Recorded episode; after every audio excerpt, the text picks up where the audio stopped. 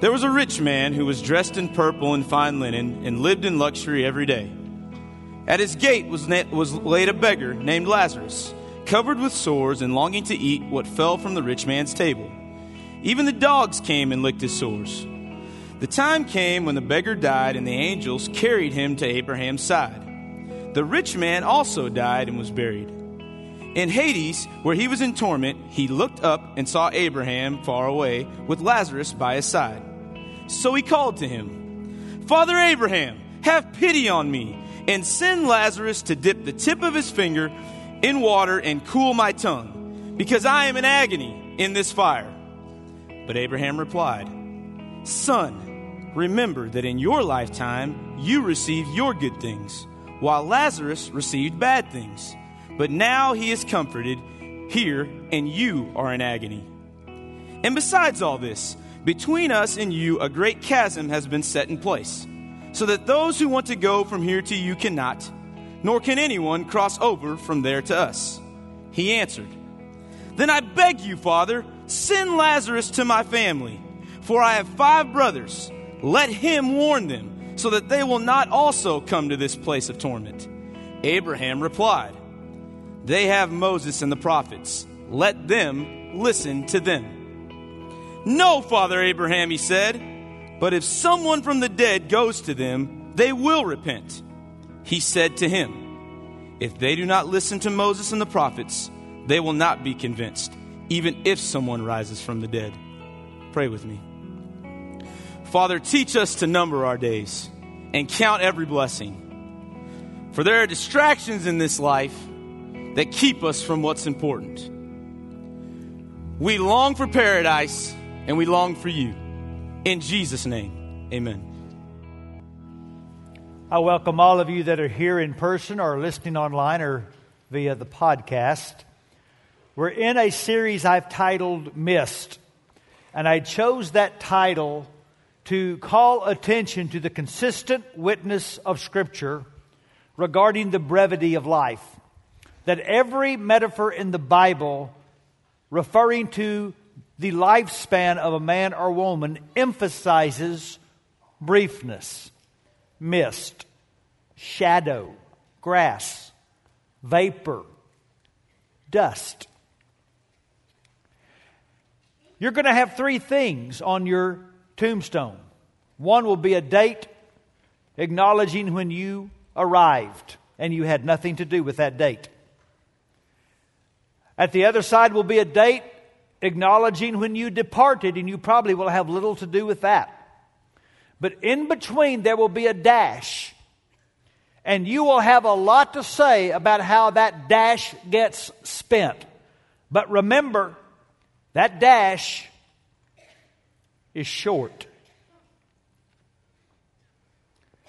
So Jesus told two stories reminding us that the dash is short and comes before we expect it often.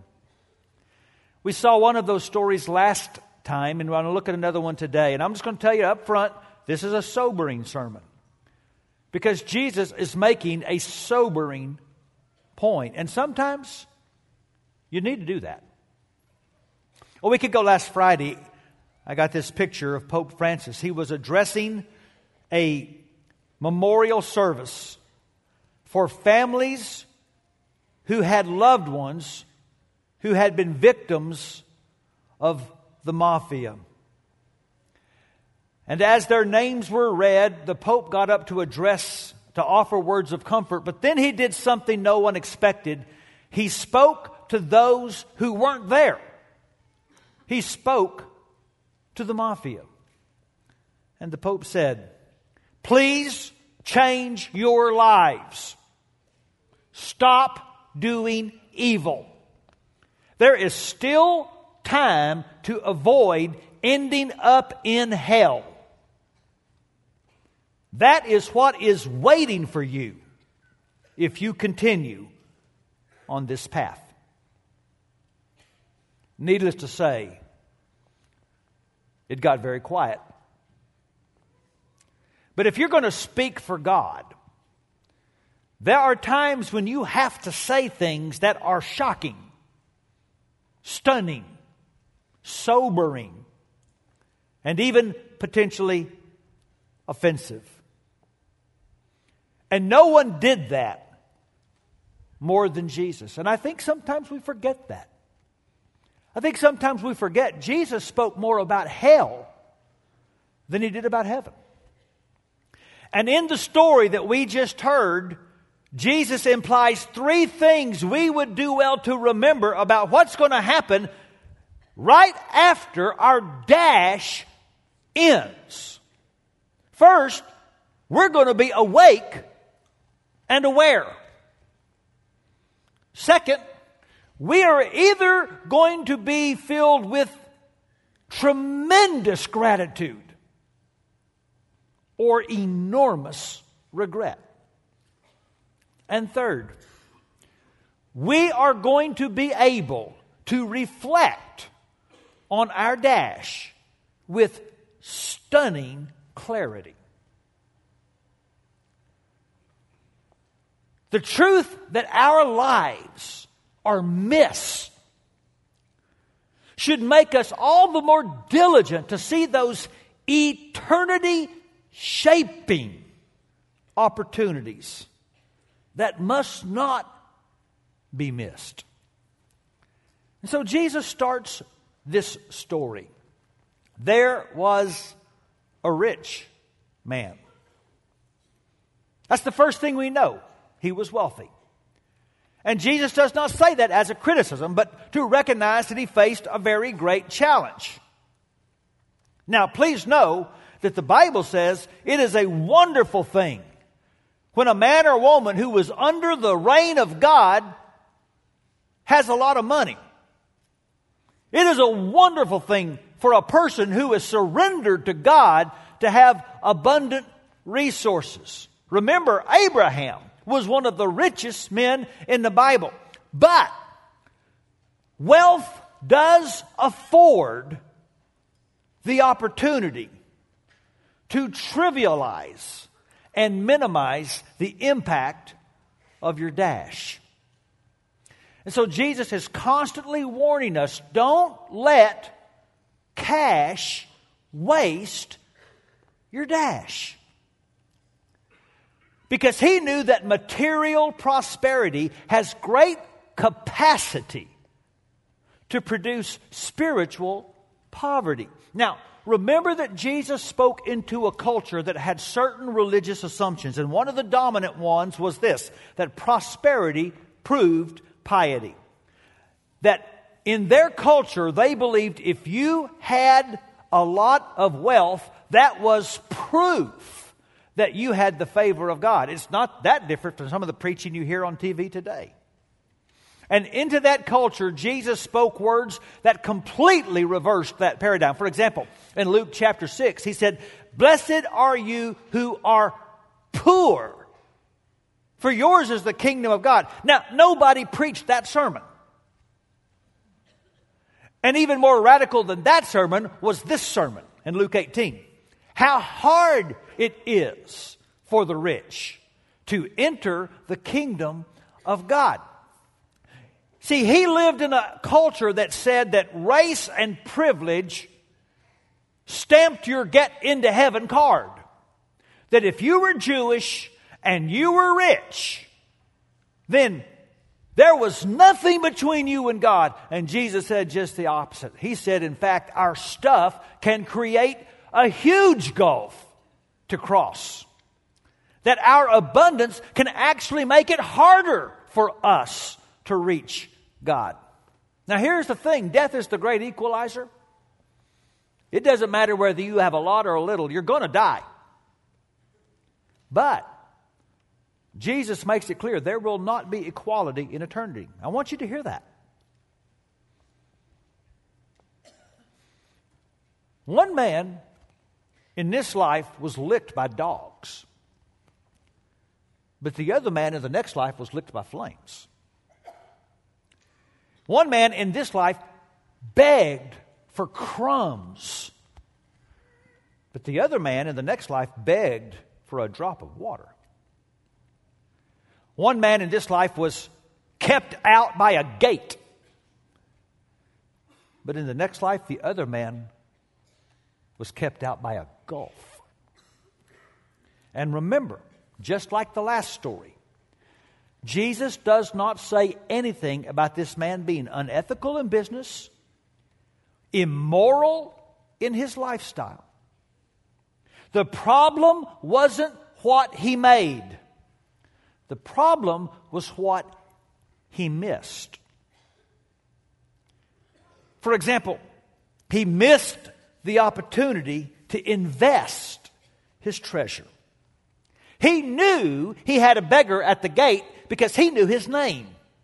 But here's what happens when you have an abundance of wealth, you are afforded the means to not get distracted by the unpleasant reality that there's a lot of suffering in the world. You have the means to change the channel and to get your mind preoccupied with something else. Uh, for example, several years ago, they did a television special on the life of Mother Teresa. And they just followed her through what one of her days were like as she ministered to some of the most uh, oppressed people in the world. But what was interesting is how the special was uh, interspersed with commercials. So you start off hearing Mother Teresa talk about ministering to lepers, followed by a commercial telling you that bikinis are now on sale. And then you hear Mother Teresa talking about her work with those who are starving, followed by a commercial on where you can go to get designer jeans. Mother Teresa talking about the agonizing poverty she ministers in, followed by a commercial on fur coats. Her work with abandoned babies, followed by a commercial on where to go get a good ice cream sundae. And finally, her work among the dying, followed by a commercial on where to go to get a nice diamond watch. And what happens for people like us who have the means to get our minds off of the suffering of the world is that we become distant. A gulf grows between us and what God wants us to see. Now, please understand that Lazarus' poverty wasn't the rich man's fault, but it was his opportunity that God had given blessings to him so that God could give blessings through him. But the rich man damned his dash because the rich man became a dam. Have you ever seen a stock pond out in the country? and the water flows in from a creek or a stream, and at the other end is a spillway to let the water flow out. Why? If that spillway gets blocked and the water can't exit, the algae and the bacteria grow, and the water gets dirty and unsafe because God has wired His creation that to stay pure, what flows in has to flow out. And the heart gets polluted,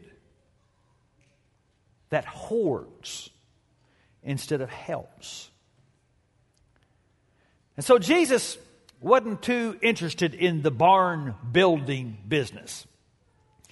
But he was very bullish on investing in the kingdom of God. Most of you have done some level of retirement planning. Jesus counseled expirement planning. What have you done during your dash with your treasure that's going to matter eternally. In fact, in the exact same chapter, he told a story about an unjust steward. And here's the point, verse 9. Here's the lesson use your worldly resources to benefit others and make friends. And then, when your earthly possessions are gone, they will welcome you to an eternal home. The Apostle Paul in 1 Timothy 6 says, Teach those who are rich in this world not to be proud, not to trust in their money, which is so unreliable. Their trust should be in God, who richly gives us all we need for our enjoyment. Tell them to use their money to do good, They should be rich in good works and generous to those in need, always being ready to share with others. And by doing this, they will be storing up treasure as a good foundation for the future so that they may experience true life. Don't feel bad that you have blessings. Jesus is not expecting you to take a vow of poverty. He is expecting you to take a vow of generosity. Because life is brief. So, opportunities to invest well must not be missed. But the rich man couldn't see that because, well, he had a gate in his eye. And so he missed the opportunity to welcome a neighbor. I have been to many third world countries, and here's what I've learned. In the third world, the surest sign that a family has wealth is this their house will have a gate. And what's the purpose of a gate? It is to keep people out. But gates do something else. They keep people in. And his gate kept the rich man isolated and disconnected from the place where his dash could have had a real impact. Now, I think Jesus' first hearers saw in this story something we might miss because in the Bible, the request for food was always more than an ask for groceries. Because in the Bible, when someone was hungry, you didn't just drive by, roll down a window, and toss a hamburger. You invited them to your table. So in the Bible, food always represents fellowship. When Lazarus is begging for crumbs, he's begging for community. Let me in, is what he's asking. See, the early church got this. One of the very first things we know about the early church is that they believed in generosity and community. Look at Acts chapter 2 with me. All the believers were together, had everything in common.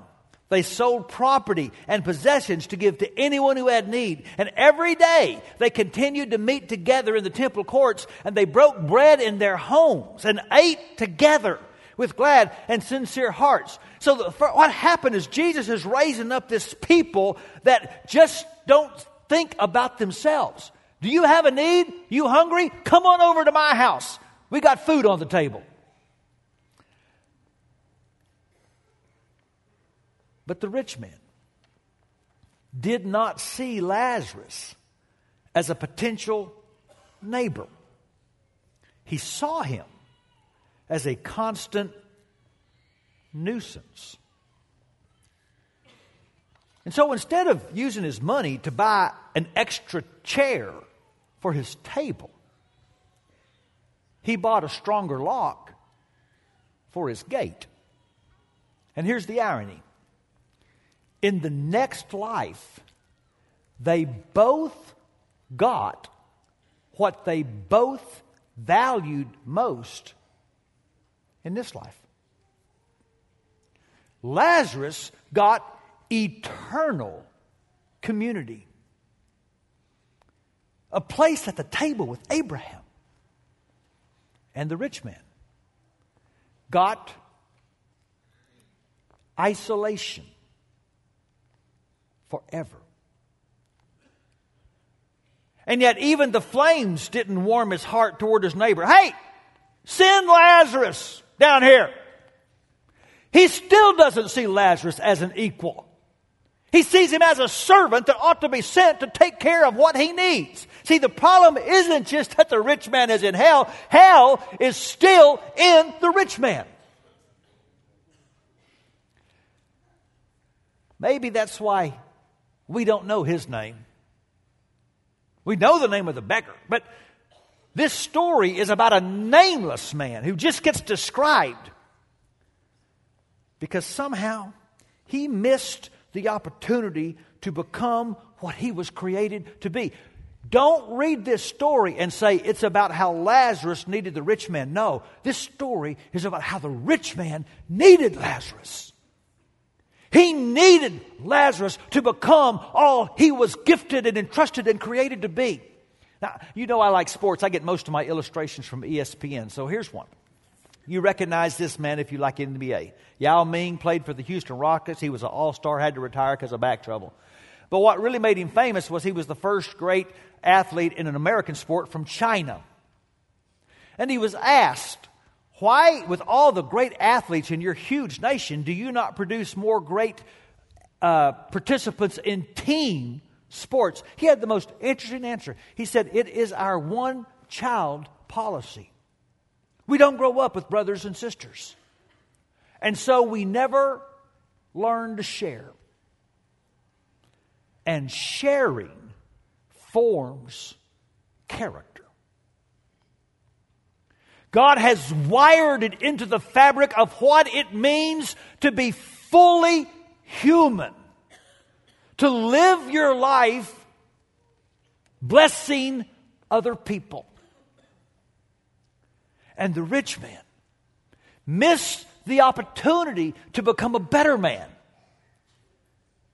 because he shut out his fellow man.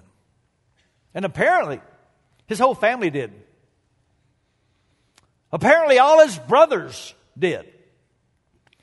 Even though they owned very expensive Bibles, they missed the opportunity to listen to Scripture. The way the story ends is so powerful, not what you would expect. After he tries to order Lazarus, he tries to order Abraham. Now, side point when you get to the other side, do not boss the big A. That is a bad way to start your eternity, okay? Warn my brothers. And Abraham says, Don't your brothers own Bibles? Don't they have Moses and the prophets? Your brothers have been warned. Because in this Bible is the unmistakably clear word that God's heart beats for the poor and for the oppressed and for the marginalized. In this Bible are over 2,000 verses where God speaks about the poor and about justice. That's why they put Lazarus at the rich man's gate. Because they knew that he had a Bible and he was supposed to know what was in it. His Bible was filled with verses like Proverbs 22 9. The generous will themselves be blessed, for they share their food with the poor. They knew that he had the means to make the Word become flesh. This Bible totally rejects the thought that all I own is for me. The assumption that it's all for my consumption. Nowhere in this Bible does it say that you are a blessed person because you are so entitled to it. We live in a land that says we work hard. Well, let me tell you, there are hundreds of millions of people in the world today that are going to work hard from the time the sun comes up till it goes down and still don't know if they can put food on the table for their children. You do not have what you have because you're entitled to it. You have what you have because you have been entrusted. Because God said, if I give them an abundance, I can trust that they know my Bible and will use their abundance for the things dear to my heart. Scripture is constantly telling me to love God by loving my brother. And to live any other way is just the waste of a good dash. Martin Luther King, a month before he was killed, was preaching at the Ebenezer Baptist Church in Atlanta. And he said these words If any of you are around when I have to meet my day, I don't want a long funeral. And if you get somebody to deliver the eulogy, tell them not to talk too long. Tell them not to mention that I have a Nobel Peace Prize. That isn't important. Tell them not to mention that I have three or four hundred other awards. That's not important. Tell them not to mention where I went to school. I'd like somebody to mention that day that Martin Luther King Jr. tried to love somebody. Here's the point of this whole series I want you to live your life in such a way that if you find out you don't have much longer to live, you won't have to change the way you're living right now.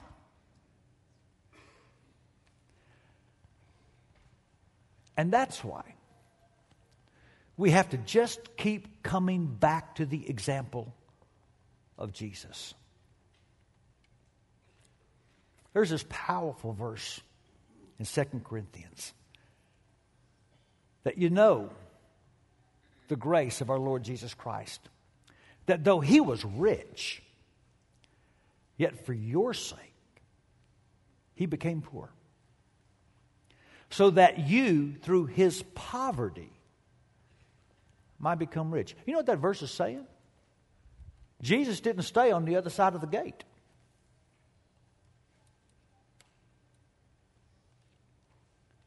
He didn't just come out the gate, he took the place of Lazarus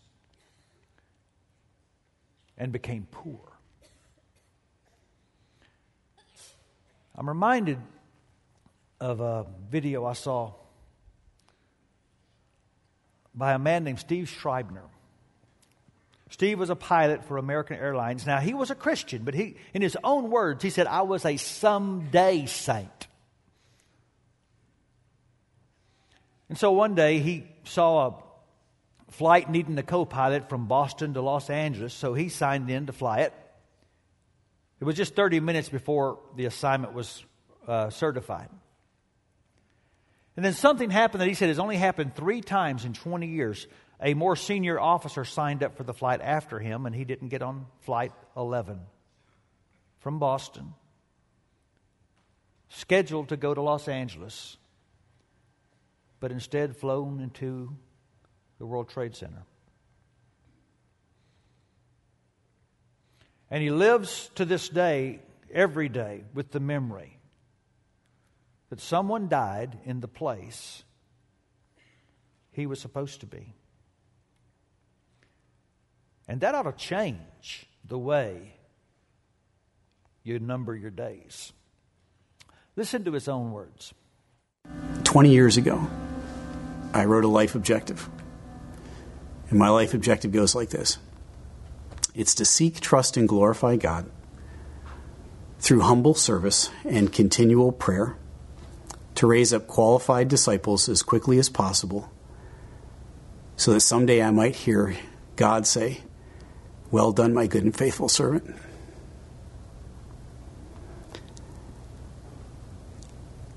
The events of September 11th took that life objective that I already had and it intensified it for me.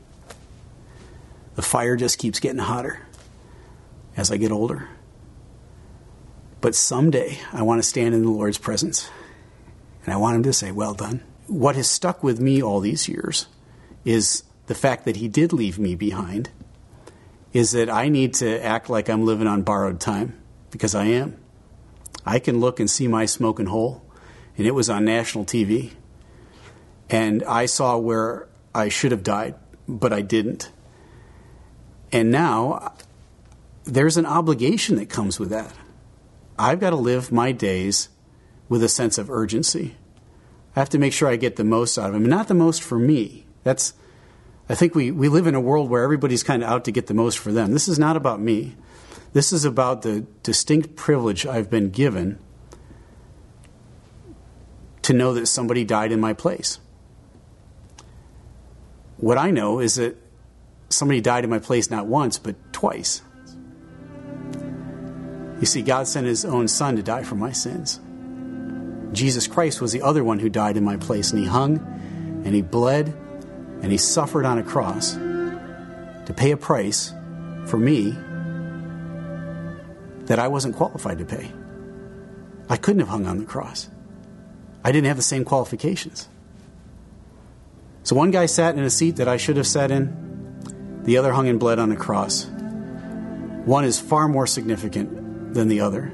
That's not to trivialize what happened to Tom, it's to elevate um, and glorify what God did for me and you know, for mankind on the cross.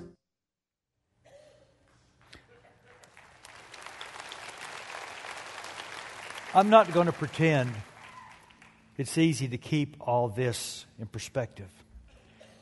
We live in a culture that bombards us with propaganda that disagrees with everything you've heard the last 30 minutes. And I need help. And that's where the cross blesses me.